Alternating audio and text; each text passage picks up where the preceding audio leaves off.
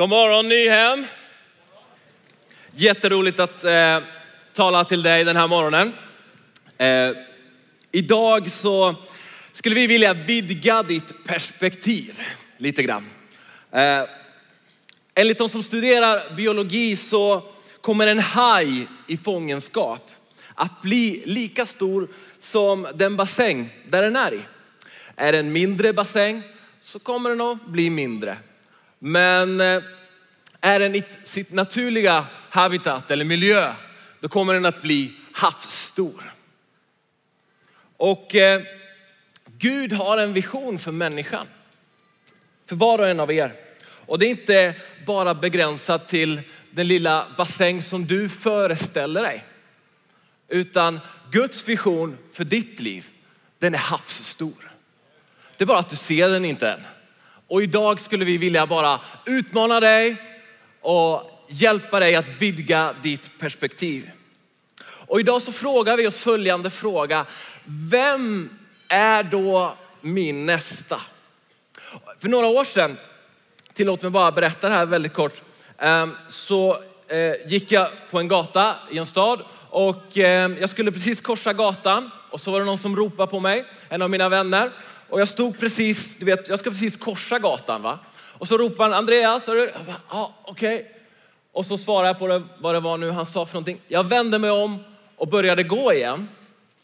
Och plötsligt är det någon som bara rycker tag i armen på mig och kastar mig bakåt. Och så åker en buss förbi mig. Och man har ju läst i tidningen att Eh, det finns de som blir påkörda av bussar, men jag har aldrig någonsin kunnat föreställt mig att jag skulle kunna vara den där killen i tidningen som blev påkörd av en stadsbuss. Och när vi frågar oss just den här frågan idag, vem är min nästa? Så börjar jag tänka att min nästa, det är närmare än vad jag tror. Det skulle kunna varit jag i tidningen. Det skulle kunna varit jag som körde den där bussen. Om vi tänker oss att personen som är min nästa, det skulle kunna varit jag. Och egentligen skulle jag kunna varit du som sitter där just nu. Och plötsligt så blir perspektivet älska din nästa som dig själv därför att det kunde varit du. En liten väckarklocka för oss idag.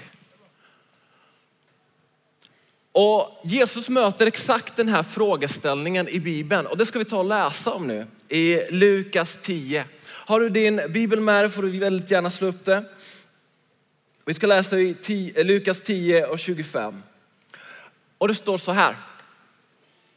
Sedan kom en laglärd fram för att pröva honom och frågade, Mästare, vad ska jag göra för att få evigt liv? Och Jesus sa till honom, vad står det skrivet i lagen? Hur läser du där? Han svarade, du ska älska Herren din Gud av hela ditt hjärta, av hela din själ, av hela din kraft, av hela ditt förstånd och din nästa som dig själv. Och Jesus sa det till honom, du gör rätt. Gör det så får du leva. Vidare så står det så här, då ville mannen rättfärdiga sig och frågade Jesus, vem är då min nästa? Och Jesus svarade, en man var på väg till Jerusalem, eh, ner till Jeriko och råkade ut för en rövare.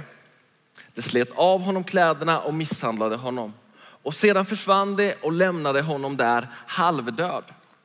En präst råkade komma ner samma väg och när han fick se mannen gick han förbi. På samma sätt var det med en levit. Han kom till platsen, såg mannen och gick förbi. Men en samarier som var på resa kom också dit och när han såg mannen förbarmade han sig över honom. Han gick fram och hällde olja och vin i hans sår och förband dem. Sedan lyfte han upp honom på sin åsna, tog honom till ett värdshus och skötte om honom. Nästa dag tog han fram två denarer och gav till värdshusvärden och sade, sköt om honom och kostade mer ska jag betala när jag kommer tillbaka. Vem av dessa tre tycker du var en nästa för mannen som råkade ut för rövare? Och han svarade, den som visade barmhärtighet mot honom.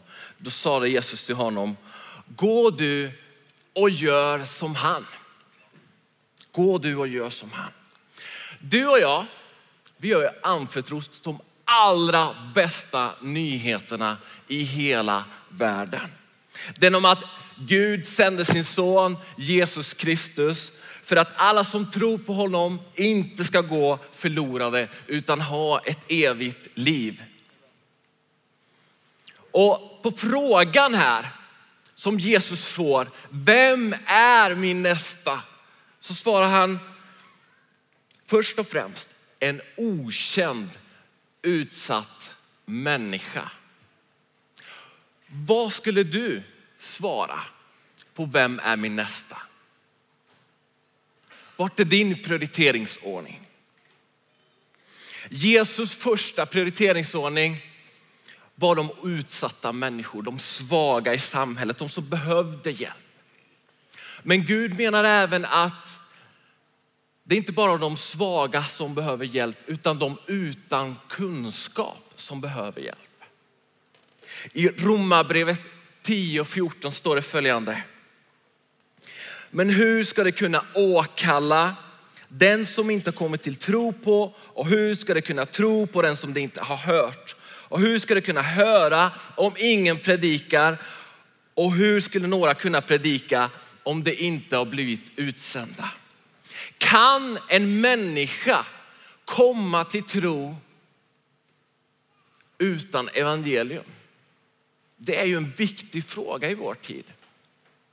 Visst kan Jesus själv uppenbara sig för människor och ett och annat Facebookinlägg kan vi se kanske på nätet om någon som har fått en dröm där Jesus uppenbarar sig.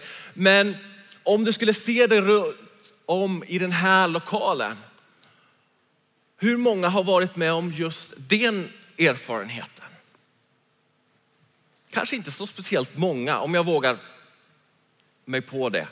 Utan de allra flesta av oss sitter här idag och lyssnar och tar del av den här undervisningen för att någon har berättat för oss vem Jesus är. Är det inte så?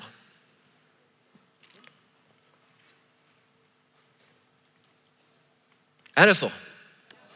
Är ni med? Det är bra. Lite, lite mer än en nickning kan vi kosta på oss idag. Vi har ju haft morgongympa här med Svetlana och gänget. Ja, det var härligt. Okej. Okay. Jag brukar tänka som den här mannen som är, som är ute på gatan och letar efter sin plånbok. Va?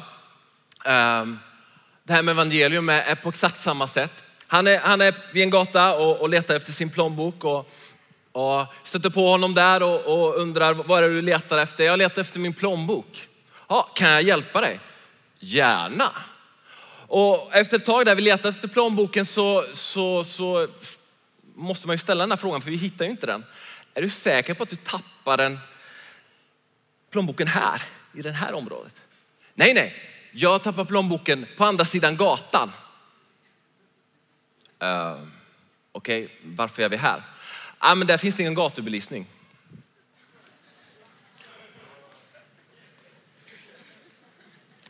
På något sätt så är det lättare att ta till sig evangelium om det får komma till ljuset. Om inte vi hade lampor här så skulle ni inte kunna se mig för lokalen skulle vara helt mörkt, för det är ju mörklagt här. Och samma sak är det när du tänder eh, eh en knapp, eh, du ska gå in i ett rum, du, du, du trycker på den här knappen och, och, det blir ljus. Då försvinner allt mörker. På samma sätt så är det med Guds ord. När det får komma i ljuset så får den en chans att påverka oss. Den får en chans, vi kan ta till oss av budskapet. Jag tänker på en kille som heter Abel. Han är 25 år gammal och eh, han föddes i en muslimsk familj men fick lära känna Jesus. Någon berättade för honom om Jesus. Och när han fått lära känna Jesus så vill han dela med sig av det här till andra. Och han, han deltog i debattgrupper där man diskuterade eh, islam och kristendom och försökte övertyga andra människor om det han har varit med om och argumentera sig till, eh, eh, till att de skulle liksom börja komma till tro på Jesus. Men det gick så där. Men sen genom ett av Ibras kontakter fick han rådet att Eh, började använda sig av en metod som heter DBS, Discovery Bible Study. Det går ut på väldigt enkelt att ehm, man sitter och läser Bibeln tillsammans i en grupp och sen så tittar man och ställer några frågor. Vad betyder den här texten för mig till exempel? Hur kan det påverka mig och de närmaste? Och plötsligt, en efter en, så börjar olika människor komma till tro. Inte genom hans egen argumentation, utan genom Guds ord. Så börjar tala till människor. Och plötsligt, inom eh, en ganska kort tid, så hade han gett upp det här debattforumet och istället, så tack vare honom och det initiativet som han hade tagit till sig, hade startats åtta nya sådana här grupper. Som man kan säga som bönegrupper kan man väl säga, men upptäckargrupper, DBS-grupper. Och han älskar att få leda muslimer till tro. Och det hade inte varit möjligt om man försökte i egen kapacitet bara försöka övertyga människor. Men när han lät ordet istället få en central del i en samling, plötsligt så bara började det tala in i människors liv. Romarbrevet 10 och 17 säger, alltså kommer tron av predikan och predikan genom Kristi ord. Att du och jag är här, det var för att någon berättade och för att någon följde följande ord i Matteus 28, 18. Jag har fått all makt i himlen och på jorden. Gå därför ut och gör alla folk till lärjungar. Döp dem i Faderns, Sonens och den helige Andes namn. Och lär dem att hålla allt vad jag befallt er och se jag är med er i alla dagar inte tidens slut. Utgångsläget är ju att Jesus säger att jag har fått all makt. Det är ingen begränsad liten bassäng här. Han talar om all. Det finns ingen begränsning. Det är utgångsläget. Vi går inte ut i egen kraft utan vi går ut därför att Jesus har all makt i himlen och på jorden. Det är därför vi går ut. Och när han ger oss den här befallningen, det är inte en rekommendation, det är en befallning. Jag vill att ni ska gå ut. Stanna inte hemma i er källare, gå ut säger han. Så sker det någonting med världen. Evangeliet sprids tack vare det här uppdraget. I grundtexten så läste vi att gå därför ut och gör alla folk till lärjungar. Det står alla folk. Och skulle bara stanna upp vid det ordet folk och titta i grundtexten så, så är det ett ord som heter etnos. Och det, det ordet har en väldigt viktig betydelse för oss idag. För det talar om en etnisk folkgrupp. Ibland tänker vi att gå ut och gör alla nationer till lärjungar. Men det är inte det Jesus säger, utan gör alla folkgrupper. Om vi skulle föreställa oss nu att den här sidan här, det här är Pakistan. Det är ett land, det är en nation.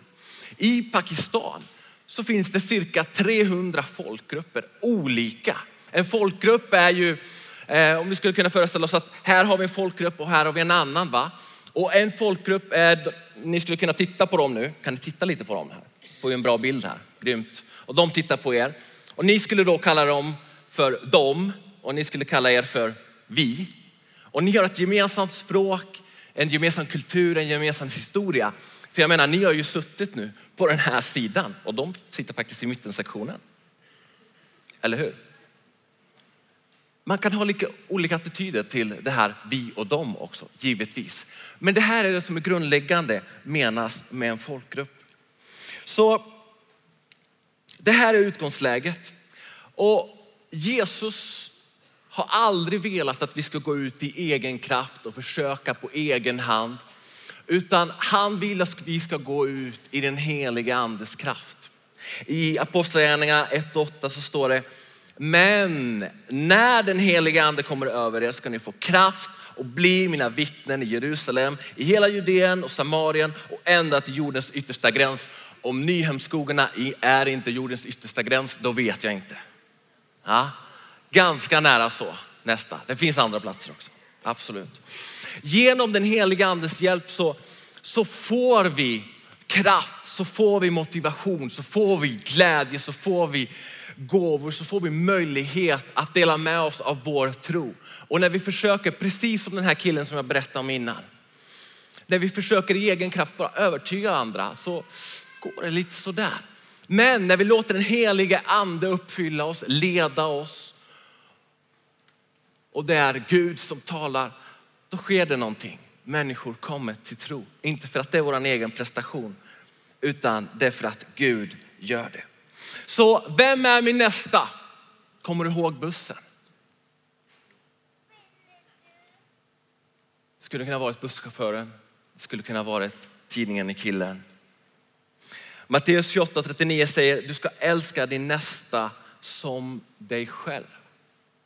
Vårat uppdrag som vi får i det vi kallar för missionsbefallningen är globalt och gäller alla folk.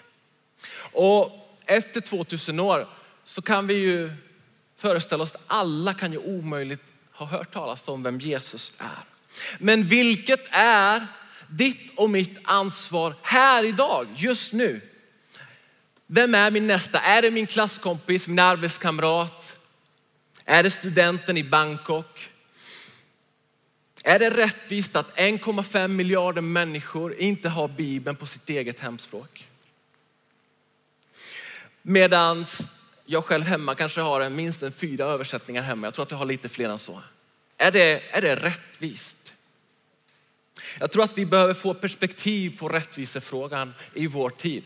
Vi talar väldigt gärna om eh, rättvisemärkt kaffe va? och fairtrade choklad och fairtrade påsar och fairtrade kläder. Men eh, vi behöver få rättvisefrågan också belysa det evangelistiska perspektivet som vi talar om idag.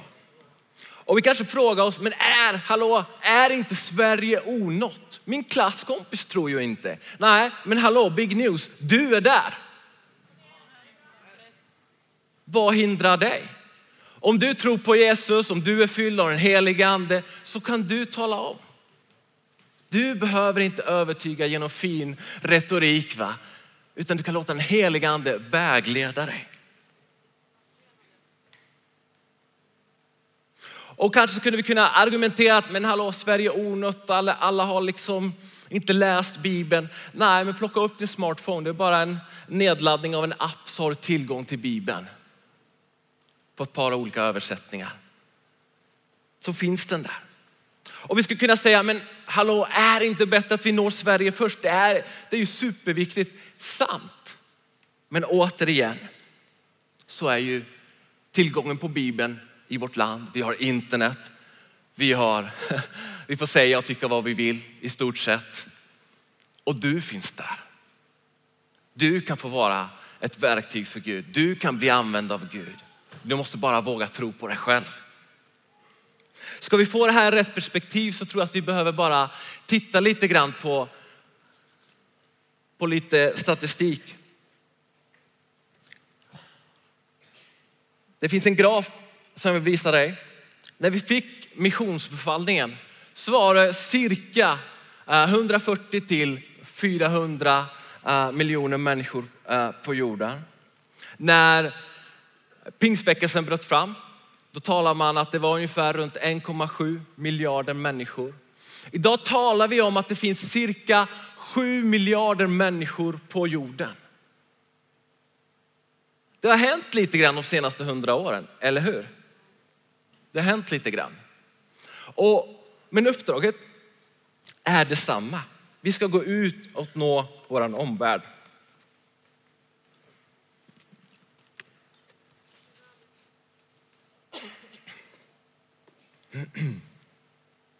Jag ska behöva några bokstäver. Kan jag få fram dem av våra scentekniker?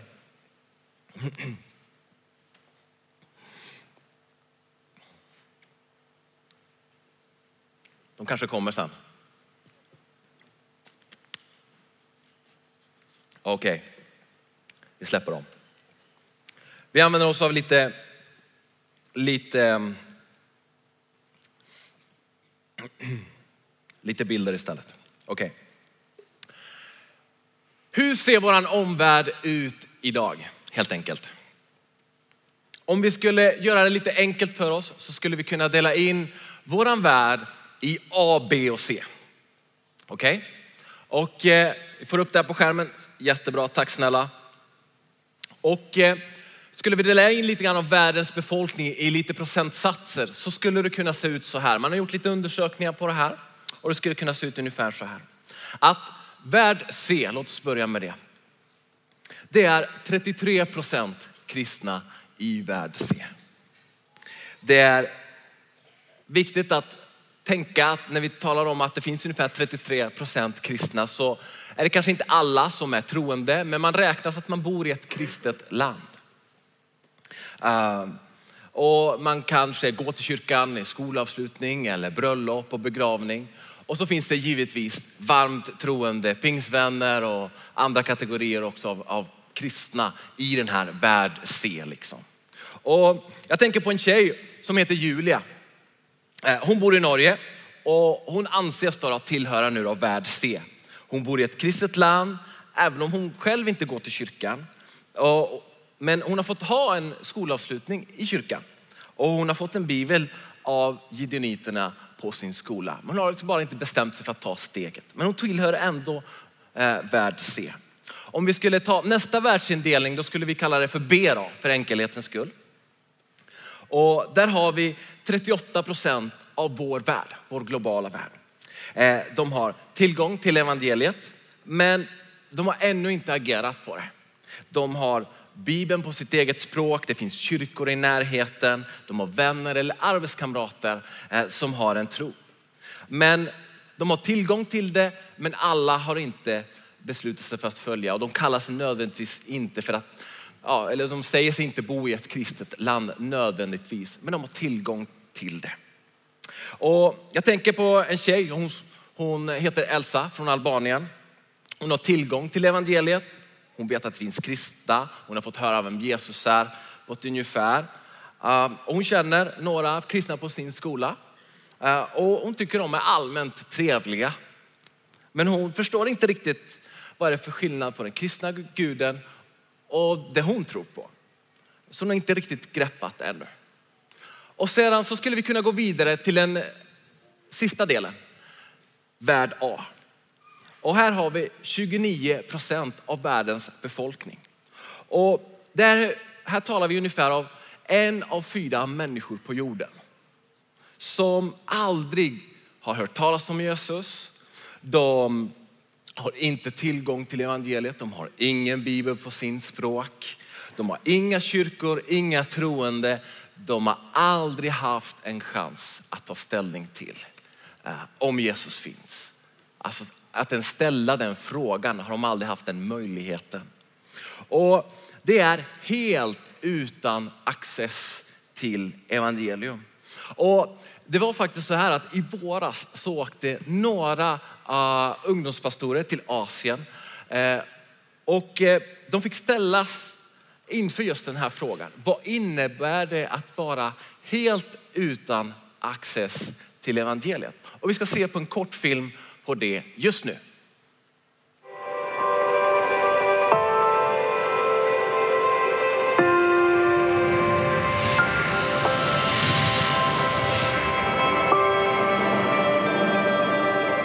Vi fick faktiskt möta den första som blev kristen i den här byn. De hade inte överhuvudtaget access till evangelium. Eh, men den här mannen fick möta Jesus och det har spridit sig. Så nu är det Ja, nu är de 150 personer som ja, träffas här och firar gudstjänst varje vecka. Och det var bara 17 år sedan mm. som den här första mannen fick ta emot Jesus. Och sen att få se den liksom, utvecklingen på 17 år, man kan tycka att det är mycket tid, men ändå så här. Det är ju inte alls mycket och nu är de en så stor församling och de fick döpa 57 människor här nu i mars. Mm. Helt otroligt. Idag finns det 16 562 folkgrupper i världen. Av dem har 9 715 access till evangeliet och definieras som nådda. 6 847 har däremot inte access. Hela 43 procent av världens folkgrupper är per definition onådda. Av världens 430 000 missionärer från alla grenar av kristenheten är det bara mellan 2 och 3 procent som arbetar med att skapa access till evangeliet för de onådda. Av de onådda folkgrupperna så finns de flesta i det så kallade 1040-fönstret. Det är ett område mellan 10 och 40 grader norr om ekvatorn som sträcker sig från Afrikas västkust till Asiens östkust. Bangkok är en av de stora städerna i 1040-fönstret där det görs satsningar för att nå människor med evangeliet. Vi är nu i Bangkok på ett café som heter Entrance. Och det är ett ungt café som är precis beläget bredvid ett universitet här. Det är så coolt att det är beläget just här i Bangkok för det är en sjukt stor stad. De tror att det är minst 10 miljoner människor som bor här och hälften av alla dem är under 20. Det här caféet riktar sig till dem där de verkligen bara vill nå och liksom verkligen visa evangeliet för dem. Så det här är om något ett ställe man verkligen vill nå eftersom de satsar på studenter. Det är så häftigt och det, det känns som att jag är i Göteborg fast det är 35 grader ute. Det är fantastiskt. Och det är så häftigt att se också hur det börjar i... Det, det, alltså, det enda som behövs är en människa som tar emot Jesus. Och här får man verkligen se det i praktiken, hur Jesus förvandlar en människas liv. Och nu har det vänt upp och ner på, på hela den här byn och på hela det här området egentligen. För att, för att Jesus har kommit hit och, och gjort sin grej liksom.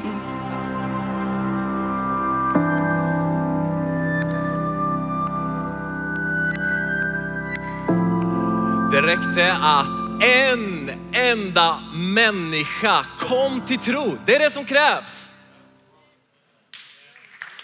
En människa.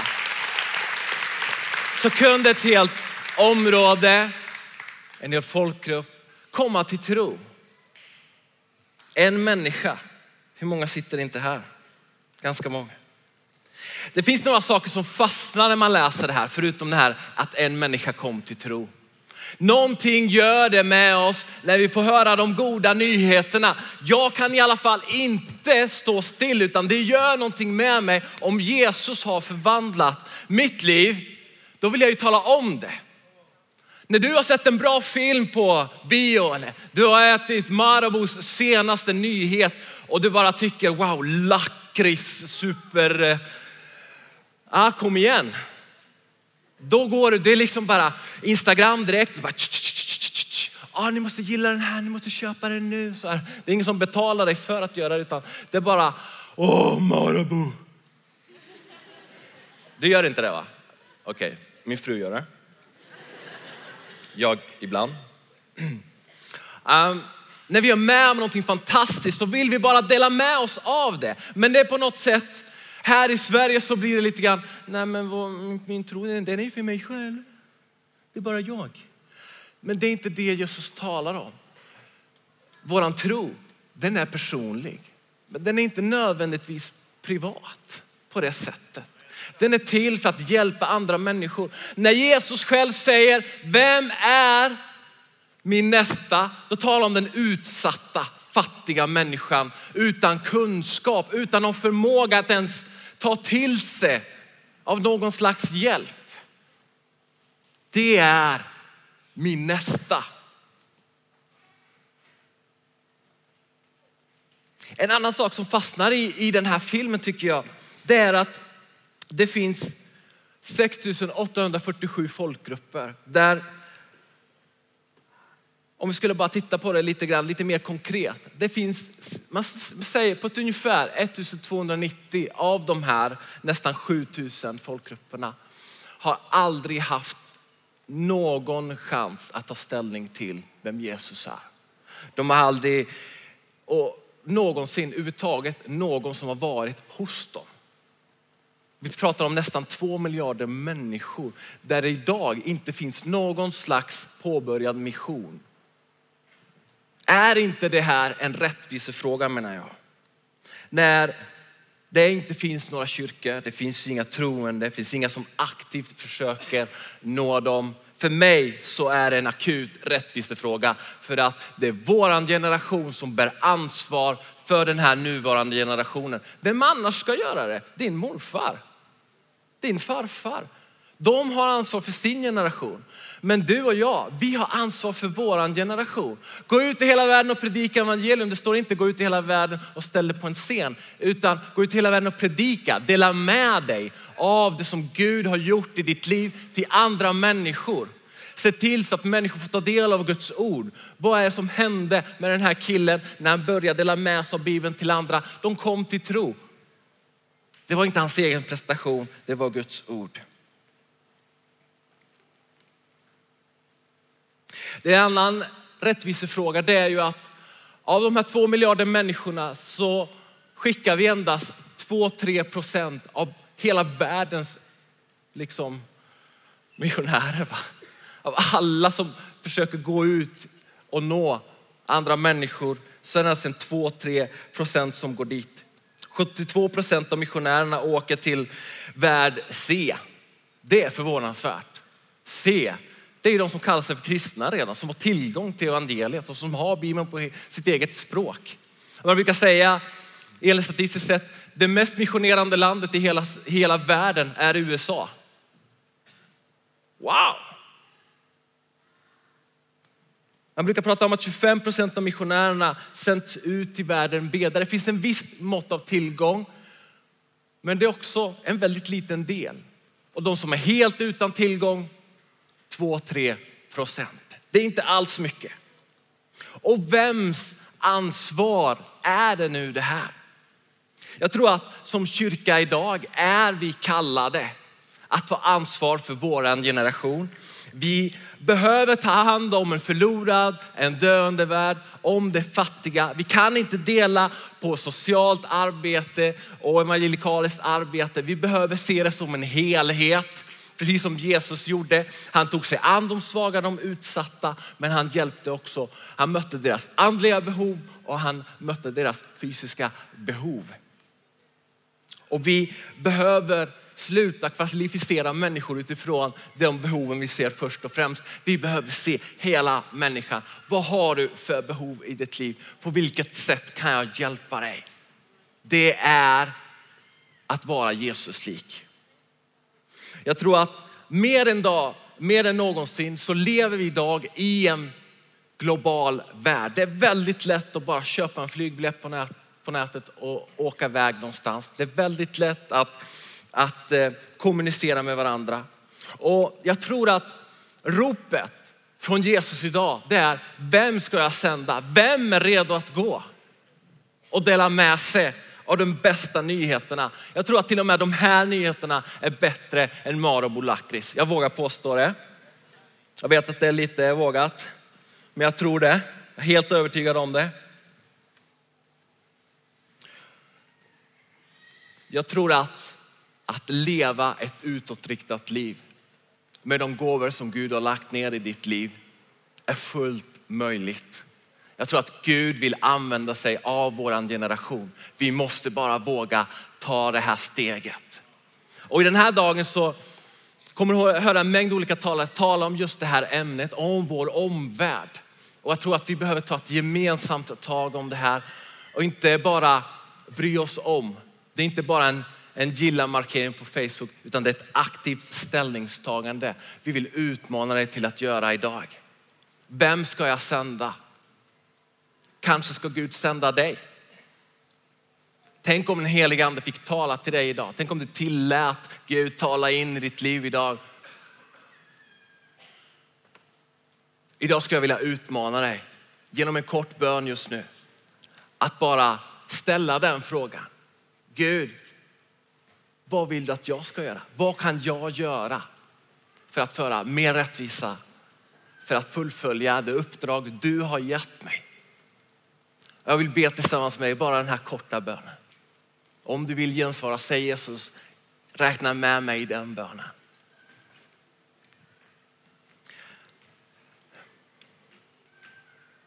Tack Jesus för den här morgonen. Tack Jesus för att du vill öppna våra ögon. Du vill ge oss ett havsstort perspektiv. Inte bara begränsa oss till en liten bassäng, till en liten bara vår lilla värld vi lever i, vår lilla stad eller sammanhang vi kommer i, utan du vill, du vill öppna upp våra ögon idag. Och vi ber dig Jesus att du i den här stunden bara skulle komma och tala rakt in i våra hjärtan. Där vi säger Jesus, här är vi. Tala till oss. Vi, för vi vill följa dig.